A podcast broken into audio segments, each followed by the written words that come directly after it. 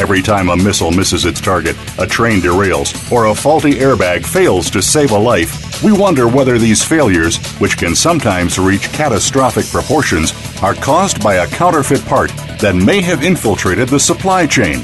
Welcome to People to People, working together for your safety with host Stan Salot Jr. Stan has the answers to your questions on protecting yourself and the safety of your loved ones, including your pets. Don't miss out. Now, here is Stan Salot. Hello, and welcome to People to People, working together for your safety. I'm your host, Stan Salot Jr. Our show, t- our show today is all about cybersecurity, protecting ourselves. Today's world is more interconnected than ever before. Our daily life, economic vitality, and national security depend on a stable, safe, and resilient cyberspace. We rely on this vast array of networks to communicate and travel, power our homes, run our economy, and provide government services. Yet, according to the Department of Homeland Security, cyber intrusions and attacks have increased dramatically over the last decade exposing sensitive personal and business information, disrupting crypt- critical operations, and imposing high cost on the U.S. economy. Cybersecurity is a shared responsibility, and each of us has a role to play in making it safer, more secure, and resilient. Today's show will cover some of the issues, concerns that various stakeholders have the data that is at risk and how things like counterfeit chips can be employed to introduce cyber breaches. My guests today, Sam Sciacca and Aaron Aisen, will address the issue of cybersecurity as it is related to electric utilities and making consumer purchasing decisions that exclude the potential of putting ourselves and our companies at risk. As we get started today, I'd like to thank our sponsors that make this show possible Business and Quality Process Management, LLC. BQPM provides business process and quality management consulting, training, and software tools. Please take a few minutes and check them out at bqpm.com. We also are sponsored by Secure Components, LLC, an independent distributor specializing in obsolete and hard to find components. Secure Components is the first company in the world to achieve international certification for their counterfeit detection and mitigation process controls. Their IECQ CAP certification was achieved in accordance with the SAE AS 6081 standards, and those are international standards. You can find them at securecomponents.com. I'd also like to recognize the law firm of Goldberg Segalla, who regularly contributes to the show. Today we have Mr. Aaron Aisen, attorney with Goldberg Segalla, joining us, and I'd like to give Aaron just a minute, if if he would, and uh, provide us with the normal legal disclaimers that uh, we need to have in place here. Aaron. Thanks, Stan. It's great to be here. The user, listener, re- and or reader of this broadcast understands that the information provided by this radio, internet broadcast, website, or any link from this website or any other social media is not, nor is it intended to be legal advice, and should not be used for any purpose. Every jurisdiction within the United States may have different variations of the law regarding your particular situation. The listener should consult with an attorney for individual advice tailored to his or her particular situation. Any information you obtain from this radio, internet broadcast, website, or, in, or link from this website does not create an attorney client relationship with me or any other attorney, agent, and or employee of Goldberg Segalla LLP. Please do not send any confidential or privileged information to anyone at Goldberg Segalla Goldberg Segalla will not assume any liability or responsibility for it. And I might parenthetically add that my comments on this show are my own and do not represent the views of Goldberg Segalla. Thank you, Aaron, for uh, for that. And um, I'd like to jump right in here now. My first guest, uh, well, not my first guest, actually, my one of my guests, Sam um, Sciacca. Sam is the CEO of SCS Consulting LLC. He is a registered professional engineer with more than 25 years' experience in all aspects of electric utility operations, both domestic and international. Uh, he has a broad past, uh, I'm sorry, he is past board member of the IEEE Standards Association and serves as a current member of the U.S. National Committee of the International Electrotechnical Commission. Sam, your resume goes on and it's extremely impressive, but I want to go ahead and welcome you to the show and we'll cover some of the rest of it as we go. Thank you, Stan. And I'm looking forward this afternoon of uh, discussing with you, Aaron, and the listeners um, a little bit about what's going on in cybersecurity, particularly in the operational aspects of electric utilities and this big and fascinating thing that we call smart grid. And I understand in looking at your uh, your background that that includes your experiences in China, India, Korea, Japan, Europe. Uh, you've pretty much been involved in this worldwide. It looks like. Uh, yes, it's it's not unique to um, North America. It's a growing concern in virtually every part of the world, and it and it pretty much mirrors how the industry is changing, how technology is changing. Um, very much um, paralleling what we see in financial transactions and doing things over the internet, and as you mentioned in the um, uh, in the front piece, um, the overall concern of keeping things on the network and through vast communication channels safe and secure and private. Well, thank you. I'd also like to introduce Aaron Aisen. Aaron uh, is an attorney at Goldberg Segalla, as you note from his comments just a minute ago.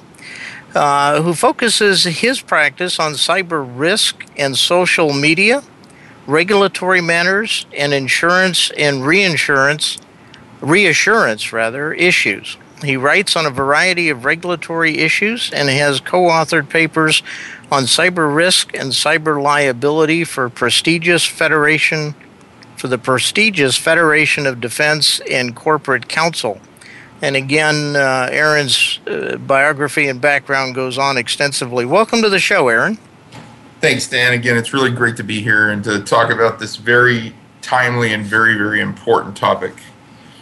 Yeah, we certainly appreciate both you and Sam being on the show. And, uh, you know, my listeners are very interested in what's going on in the world, and we try and provide them with things they don't generally hear on the typical media channels.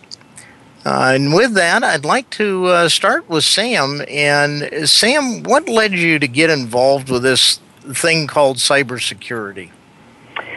Well, Stan, um, I've been involved in electric utilities and electric utility automation for about 25 years. And just as it has occurred with every other segment of the industry, for about the past 10 to 15 years, the electric utility operational side of the business has been taking advantage of communications, um, wireless communications, um, Ethernet, um, internet throughout the uh, throughout their uh, electric grid, and also the use of a lot more electronics in remote communications. So the things that are today enabling us to do remote bill payment and check online for things and, and making remote financial transactions are allowing the electric utilities to control power, control quality of power, read meters, and react to contingencies that occur on the network. Um, the natural outcome from this is that doing these things remotely and over communication networks has introduced a cybersecurity concern that probably wasn't there 10 to 15 years ago. And that concern continues to grow as the communications grow and the reliance on those communications for both quality of power and privacy of information um, continues to expand. Interesting. And I assume, uh, Aaron, is we're talking about this, that expansion and growth is also raising some uh, potential legal issues. Absolutely. One, and, and it's not just from one direction either. You have legal issues that can come from uh, customers, from regulators, from even law enforcement. It, it's it, it it comes it, it it encapsulates almost everything that they have to deal with, and it's very difficult to, you know, one one of the problems also with this particular area is that there's a there's a mantra that says not if but when. Uh huh. And so everybody has to assume that they are going to get hit at some point by someone, and whether that's an inadvertent leaving a laptop full of full of customer data in a taxi cab or on a train to a malicious hacker, everybody has everybody's under siege from in this particular area and so trying to trying to get your head around it trying to mitigate it and trying to come up with an appropriate response is is absolutely essential in order to in some cases actually preserve your business. Interesting. Uh, sam if you could, now I, am going to talk a little bit about a different aspect of the cybersecurity, or if you will, as you pointed out in your early comment, the smart grid, or the maybe the not so smart grid, whichever you want to think about it. But just just kind of give the audience, if you would, a context for just how big is this uh, situation we're facing. Well, there's a there's a couple of things that perhaps could give the audience a, a sense of this. Um, number one, um, the thing that actually keeps all the lights on and controls the power is is an extremely large and sophisticated engine. Many many parts working in um, in concert with each other, and and electricity is a unique commodity and service um, from almost any other one that I know, in that it is produced, transported, and consumed simultaneously. There are no delays, there are no lags. So if you look at the country and you look at the, the grid and, and the things that control this, um, there are approximately 150,000 of these control points in North America. Every one of these control points is a potential cyber security risk. Some larger, some smaller, depending on the criticality. But all of these produce a or introduce a entry point for either intentional or unintentional cyber incidents to interrupt the power. The other aspect is that many of your listeners today have probably begun to be introduced to smart meters. These are meters designed to send information back from their individual residence or their business to A, allow the utilities to understand what is going on um, more closely, and B, to actually have an interactive communication or an interactive dialogue with these users, which can indicate to cut back on power or, or reduce load for some period of time given another contingency that has taken place. And we look to these technologies to introduce some of the things like solar photovoltaic cells and wind power to make them a part of the grid to give us a greater um, ecological balance to our use of electricity. So if you can think of those 150 thousand control points, and then the more than 100 million meters that are are just in the United States alone, you can begin to get a sense of just how big the problem is. And aren't they also talking about or have already uh, begun using uh, power lines as a part of the internet grid itself, where they're actually transmitting internet uh, traffic over power lines? Yes, they are. In some places, they are transmitting it through the power lines. In other cases, It is going through the what we'll call it the the open internet aspects of the um, uh, of their internet service providers into the homes. In some cases, it's wireless uh, communications. Really, every mode of communications up to and including tin can and strings are, are being used for um, for utility communications. And and there again is a challenge because in many cases not all of those communication pathways have been locked down or have been designed with the type of security that we would like to see. I've got to believe that that can create a tremendous, uh, I'd like to say challenge, but it's probably uh, verging on opportunity for the legal community as well.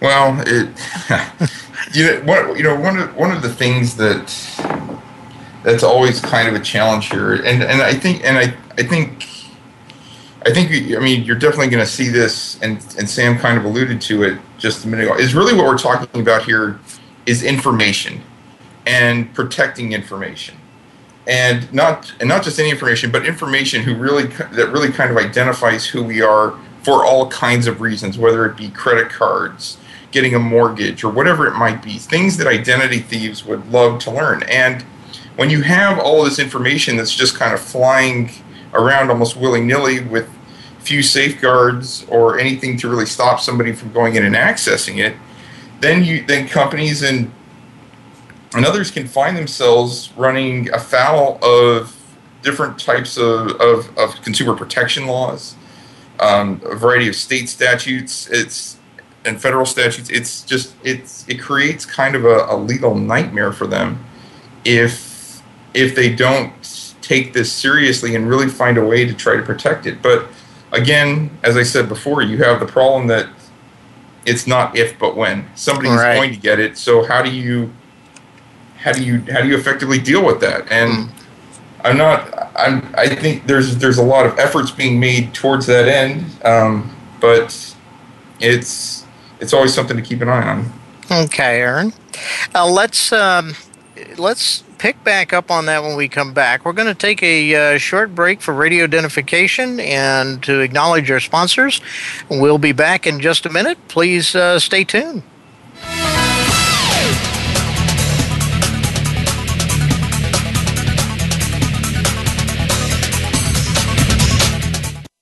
Stimulating talk gets those synapses in the brain firing really fast. All the time. The number one internet talk station where your opinion counts. VoiceAmerica.com.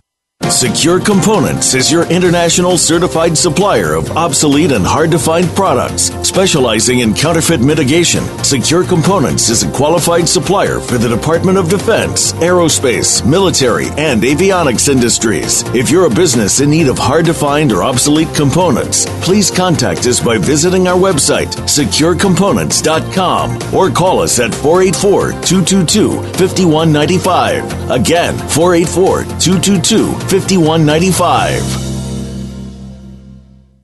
Did you know that hazardous substances and counterfeit material can be in everything we buy?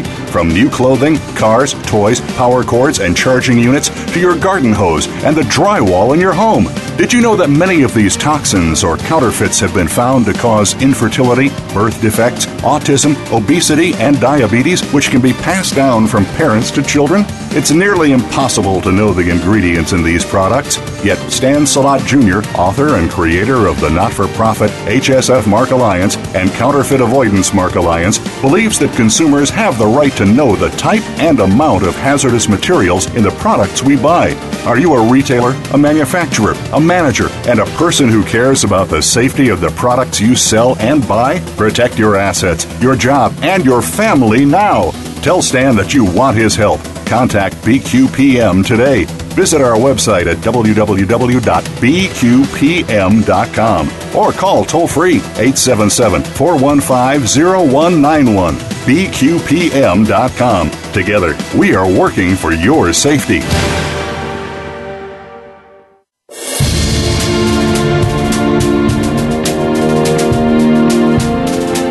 This is People to People, working for your safety. If you have a question or comment about the program, please send an email to stan.salot at ecccorp.org. Again, that's stan.salot, S A L O T, at ecccorp.org. Now, back to People to People.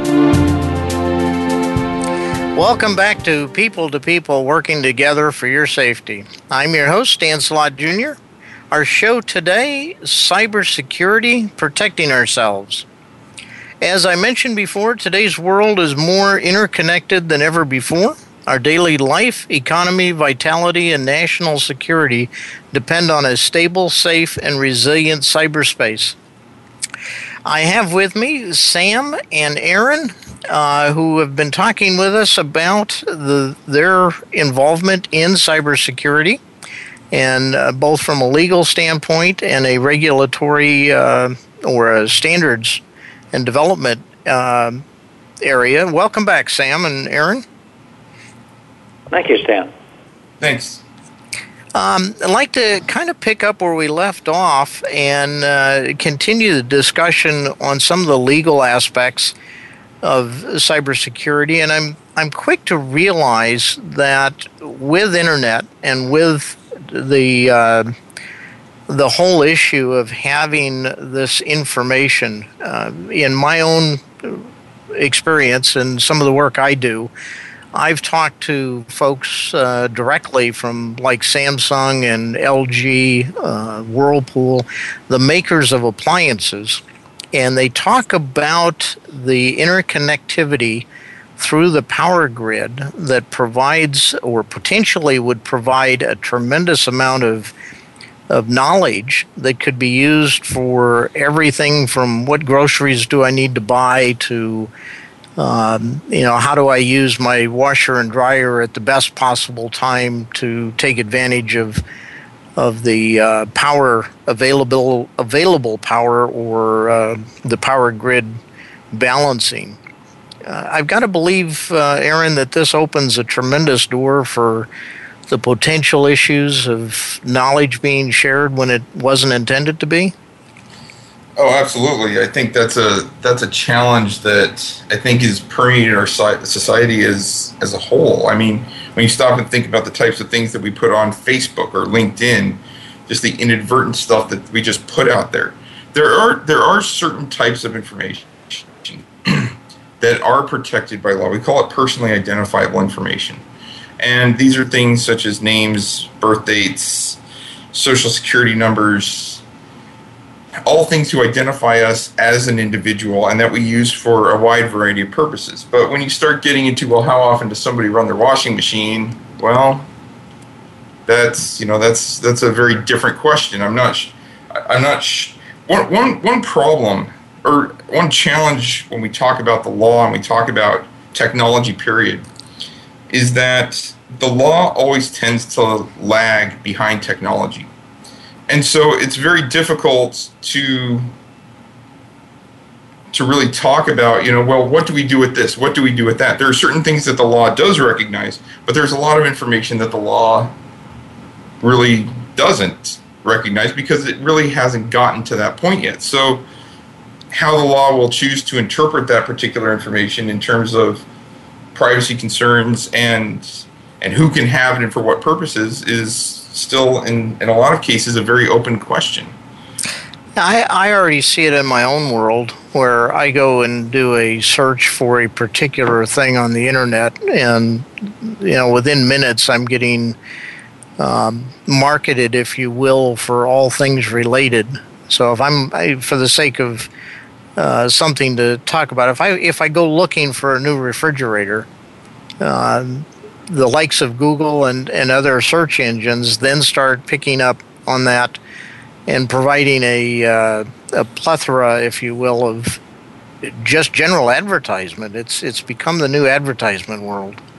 Well, and that and you know that kind of goes back to so what we were talking about a little bit earlier. We we're voluntarily putting this out there. I mean, the the idea that anything is private anymore, especially in in settings where we're voluntarily um, releasing information, creates a real creates a real um, dilemma for us to try to work our way through. I mean, do, does anybody reasonably expect that they have some expectation of privacy? Not anymore. When you're on, you know, when you're on Facebook and you're putting all this information out there. Now you can sit there and say, well, there's privacy settings and you know, there's this and there's that, but it's still, it, it it's almost to the point where it is so a part of who we are as a society that we almost forget that it's even an issue anymore. It's we, we just put information out there so freely that the, the concept of privacy as we know it seems to almost is almost being fundamentally rewritten. Yeah. Sam, um, knowing that you're working on this both nationally and internationally, and working, as I understand, on standards and and the uh, management of all this, uh, how do how do how is that community looking at this particular issue, or are they yet?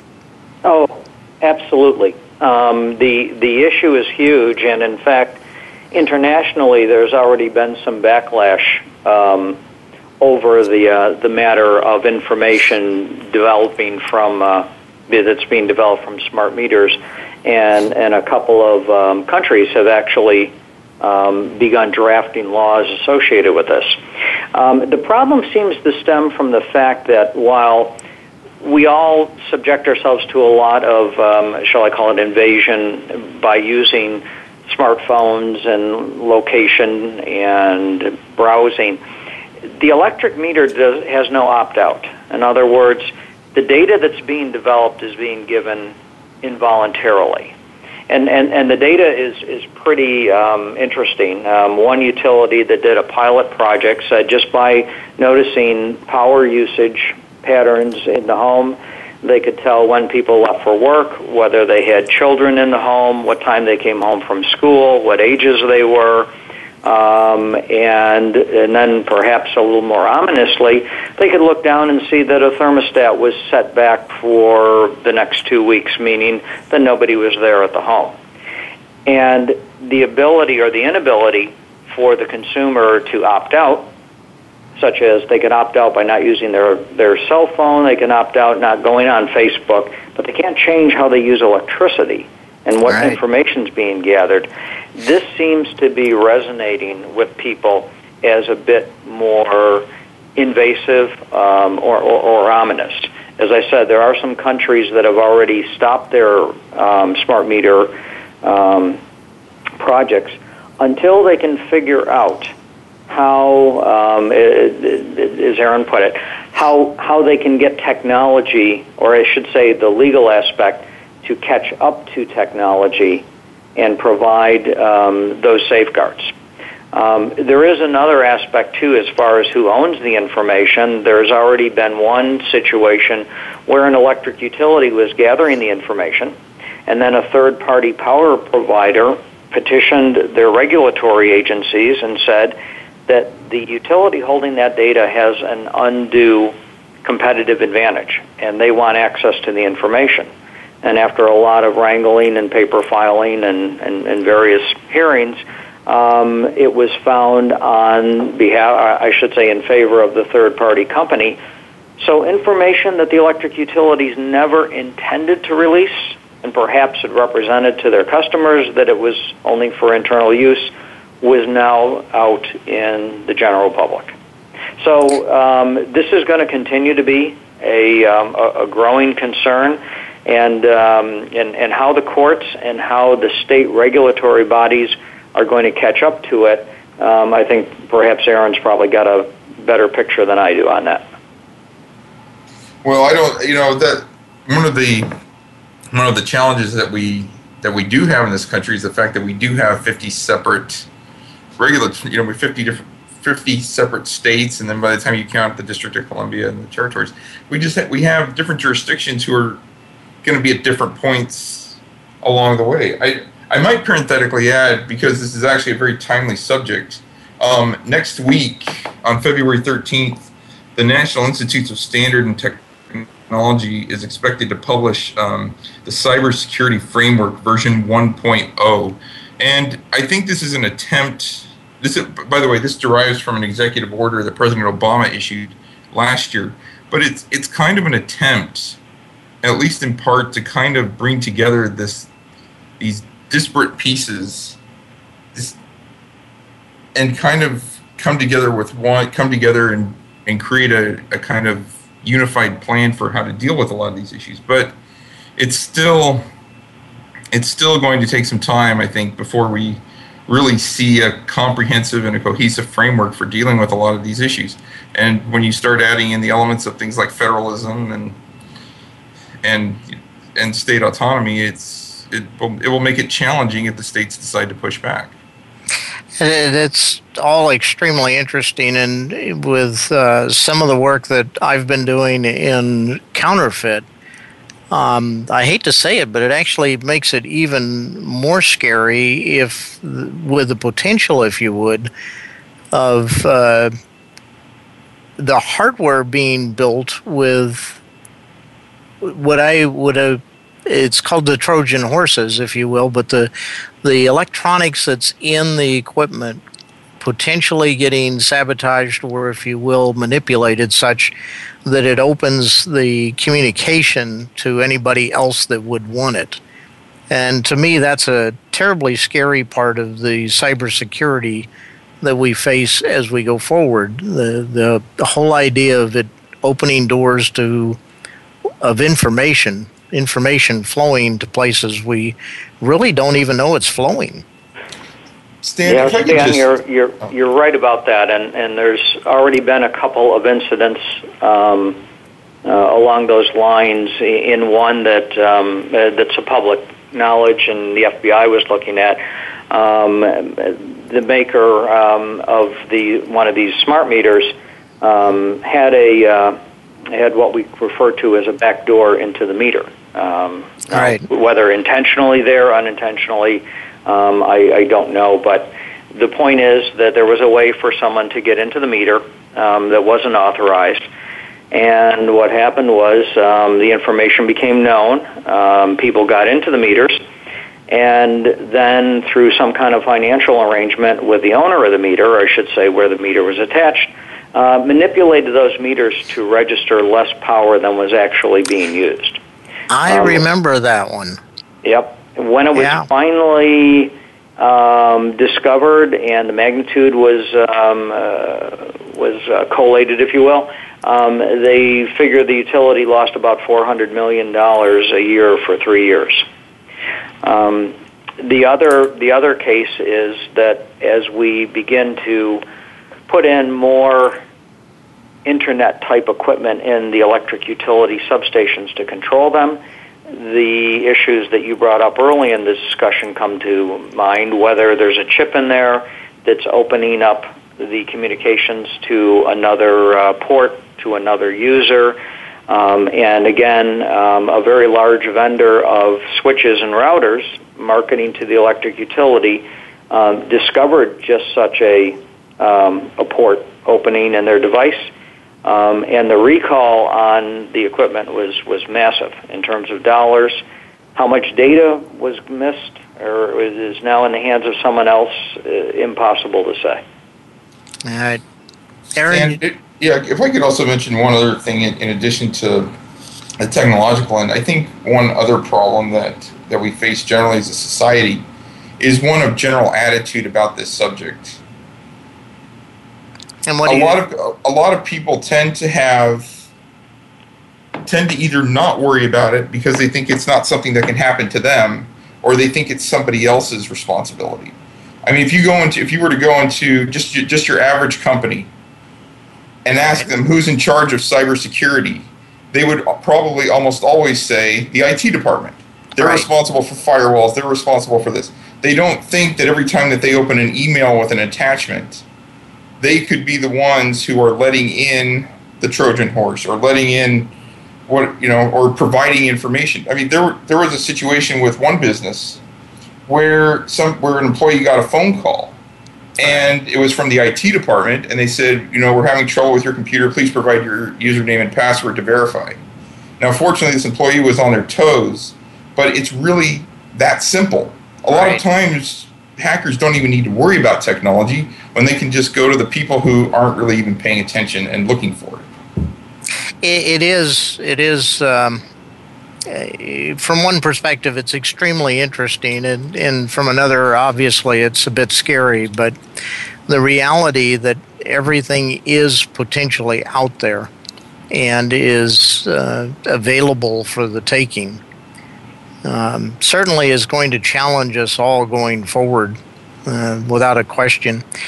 Um, Sam, I, I assume specifically to, to standards, where you're involved in the development of standards to try and manage this or put in place uh, specifications, as I understand?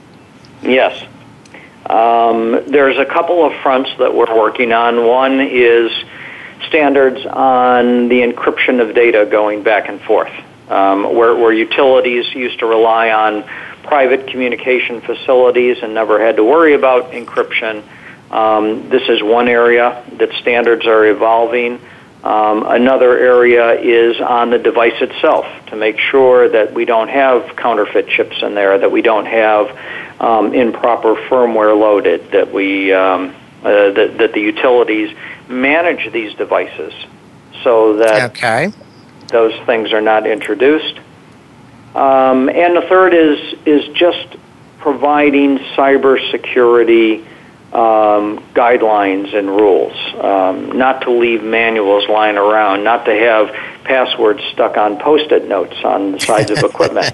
Things like that that that you, we, you've been we've looking all at my done it our, before, but now recognizing the stakes are this high, um, all of that needs to get locked down as well, as much as the technology.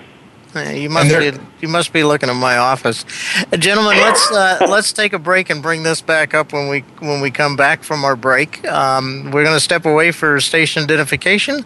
We'll be right back with you. Please don't go away.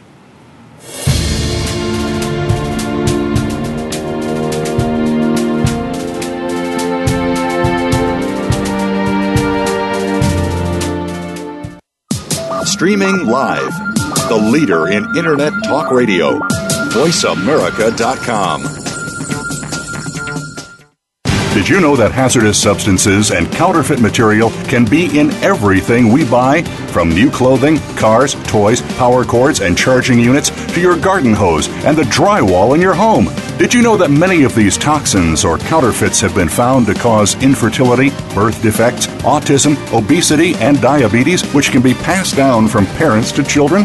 It's nearly impossible to know the ingredients in these products, yet Stan Salot Jr., author and creator of the not for profit HSF Mark Alliance and Counterfeit Avoidance Mark Alliance, believes that consumers have the right to know the type and amount of hazardous materials in the products we buy.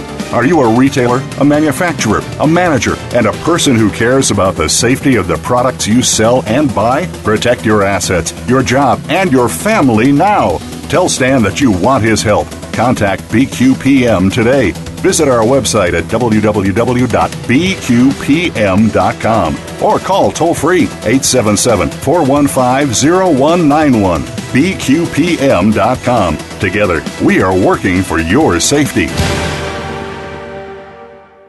Secure Components is your international certified supplier of obsolete and hard to find products. Specializing in counterfeit mitigation, Secure Components is a qualified supplier for the Department of Defense, aerospace, military, and avionics industries. If you're a business in need of hard to find or obsolete components, please contact us by visiting our website, securecomponents.com, or call us at 484 222 5195. Again, 484 222 5195.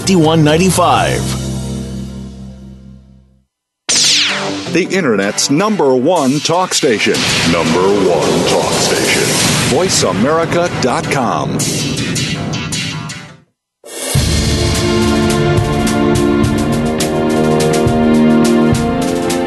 This is People to People, working for your safety. If you have a question or comment about the program, please send an email to stan.salot at ecccorp.org. Again, that's stan.salot, S A L O T, at ecccorp.org. Now, back to People to People. Welcome back to People to People, working together for your safety. I'm your host, Stan Salot Jr. Our show today cybersecurity, protecting ourselves. As I've said before, today's world is more interconnected than ever before. Our daily life, economic vi- vitality, and national security depend on a stable, safe, and resilient cyberspace. We've been talking with Sam and Aaron uh, about the their the various aspects of cyberspace. And just before the break, uh, Aaron was about to comment, and I'd like to um, uh, bring you back in, Aaron, and uh, your thoughts. Just going back to something that uh, Sam said earlier um, about the, the different things taking place in, um, in like leaving passwords around.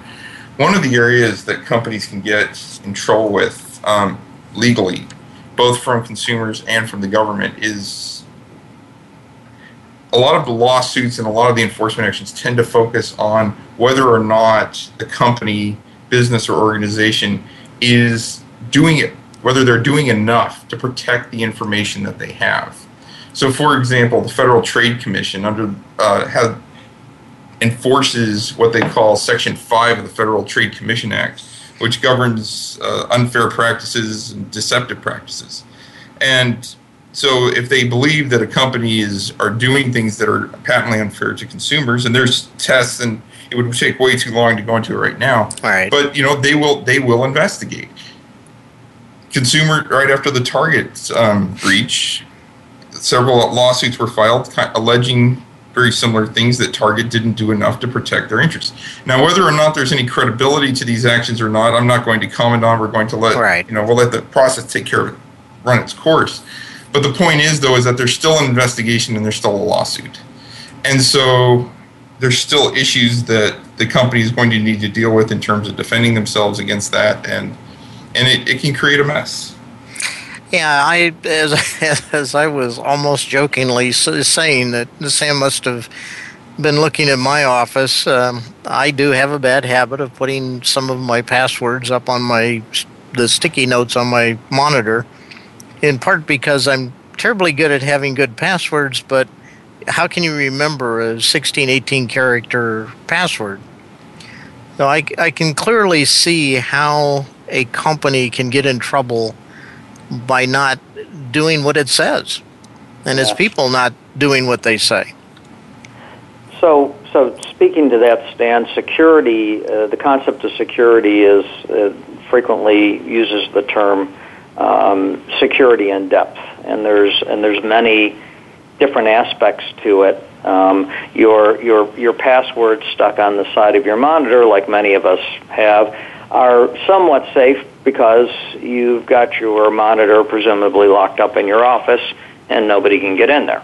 Um, right. However, what are the problems that we face in the interconnected community are that these facilities now come into um, exposure to the public. Whether it's a, an electric utility substation that may have many different people going in and out of them in the course of normal business, or just an unmanned location someplace where somebody could break in and may not even be discovered that the place has been broken into for, for days or weeks.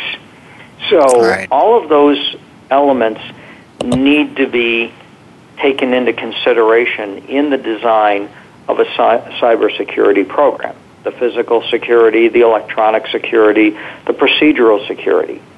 And Aaron's right that, that the failure of that is going to be looked at very carefully and scrutinized not only in legal courts but in scrutinized in, in the area of public opinion as to whether their companies have done all that they need to do. Um, okay. Yeah. In in about 30, uh, 30 seconds, how, how do you think this will change the way things are done in the future? In 30 seconds. In 30 seconds, yeah. I'm going to put you to a test here. Um, I think what will happen is um, we're going to look, as, as, as a population, we're going to look far more closely at the cost benefit ratio, uh, or I should say maybe the risk benefit ratio, of what is being gained by using all of these um, uh, conveniences, if you will. um, okay. against what the possible risks are. Um, we use many, many conveniences, um, but we haven't really done a risk benefit ratio because we don't know what can possibly be lost. Things like okay. the Target um, example now are bringing this to mind that there is a risk every time we go in and we run a card, particularly if we used a debit card. So right. people are becoming more and more sensitive to this. Okay. And Aaron, um, I had two different questions, and I'm not sure which one is uh, the best to ask, but um, I guess I'll go to the, the last one, which uh, does credit card and personal information uh, does the theft of that fall into cybersecurity laws, or is that somewhere else? It it does. Um, and but it can when we refer to cybersecurity laws, though, it really falls in. You know, cybersecurity laws kind of is a. I guess we might say it's a, a an informal catch-all for a lot of different diverse areas of law, whether it be consumer protection or again Section Five of the Federal Trade Commission Act. It's so depending on depending on what's happening with the information, depending on you know who's being investigated, whether you know is it you know is it is it the is it the merchant or is it the bank or you know it's going to depend. The the banking regulators have something to say about this. Um, the FTC has something to say about this. State regulators have something to say about this. So it just kind of depends on the context, but in general, if using kind of the catch-all, absolutely. Okay. Well, I'd like to thank both. Uh, well, Sam first. Uh, thank you very much for your uh, your participation today and your thoughts. Stan, it's my pleasure. I, I hope that the audience um, doesn't uh, doesn't go running and screaming from the 21st century of technology because over a course of time we'll we'll figure out how to deal with these things and we'll figure out how to apply them to even greater technologies coming down the road for example like vehicle to vehicle communications which could save lives on a, on a tremendous scale. But again we'll raise that issue of making sure that those communications are safe and secure uh, very well said. And I, I, was going to bring that one up. I read something today about uh, smart vehicles that uh, can talk to us. Again, thank you. And Aaron, I'd like to also thank you and Goldberg Segalla for your uh, contributions today as well. Absolutely, it's been uh, it's been a great experience, and I just want to echo everything Sam said. It's it it, it is a little bit scary um, to think about all the things that are happening with breaches and information, but it, it, it has a positive benefit. I think I think the hardest part of all of this will be us as a society really kind of taking stock as to what this is as to what it is that we're dealing with here and how we can be wise in, in managing this information and wise in what we do and wise with the information that we put out to the public. But it, it, it is. It, it's a bright future. We just need to learn how to manage it a little bit better. You're absolutely right. And uh, hopefully, we can uh, have both of you back on at another show and talk about this a little further as we learn more and and understand better how all of this is coming together and working. Um, I'd like to remind the audience that the show we, we are doing is meant to bring people together to share knowledge, create a safer environment for us all.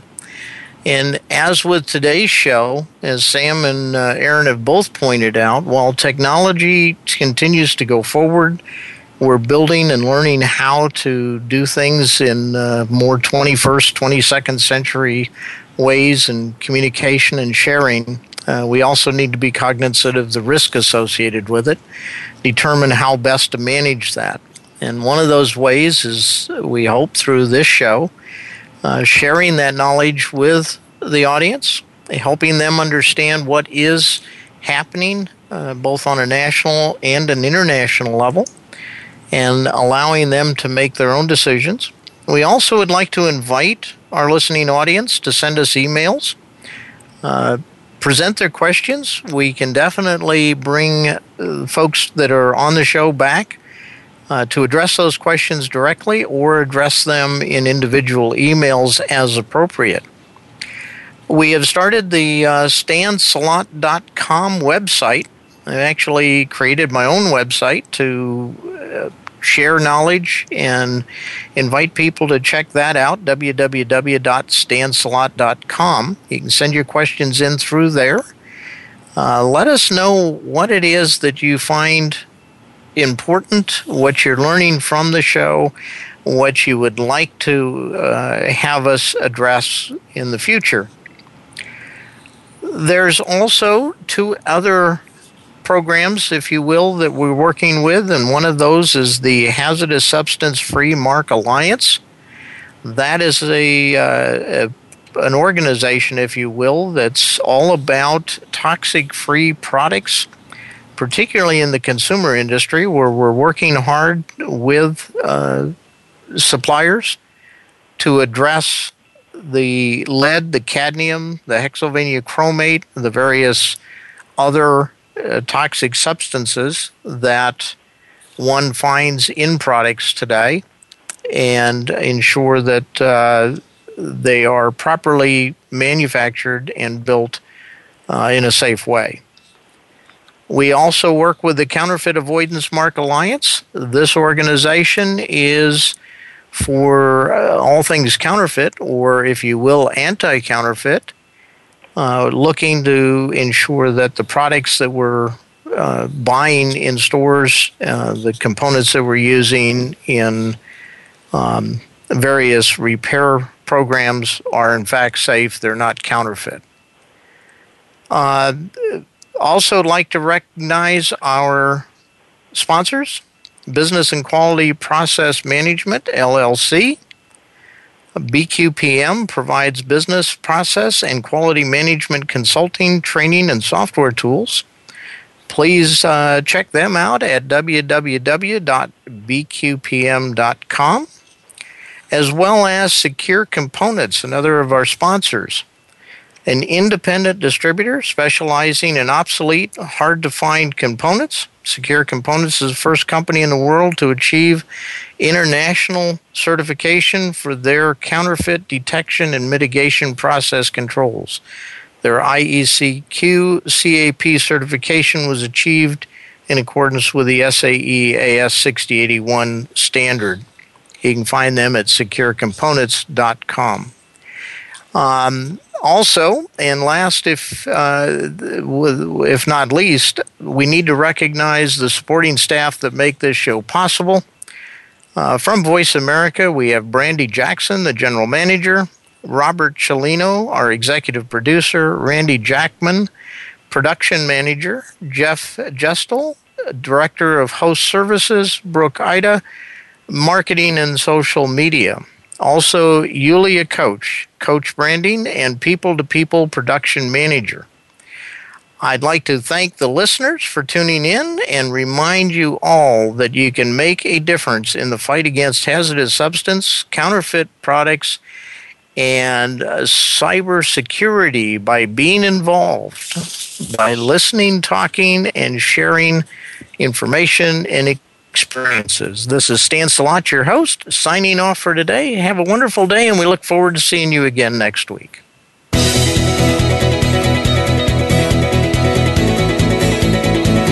Thank you for listening. Please join host Stan Salot Jr. for next week's edition of People to People, working for your safety. We'll have another show next Tuesday at 5 p.m. Eastern Time, 2 p.m. Pacific Time on the Voice America Variety Channel. Have a safe, toxic, and counterfeit free week.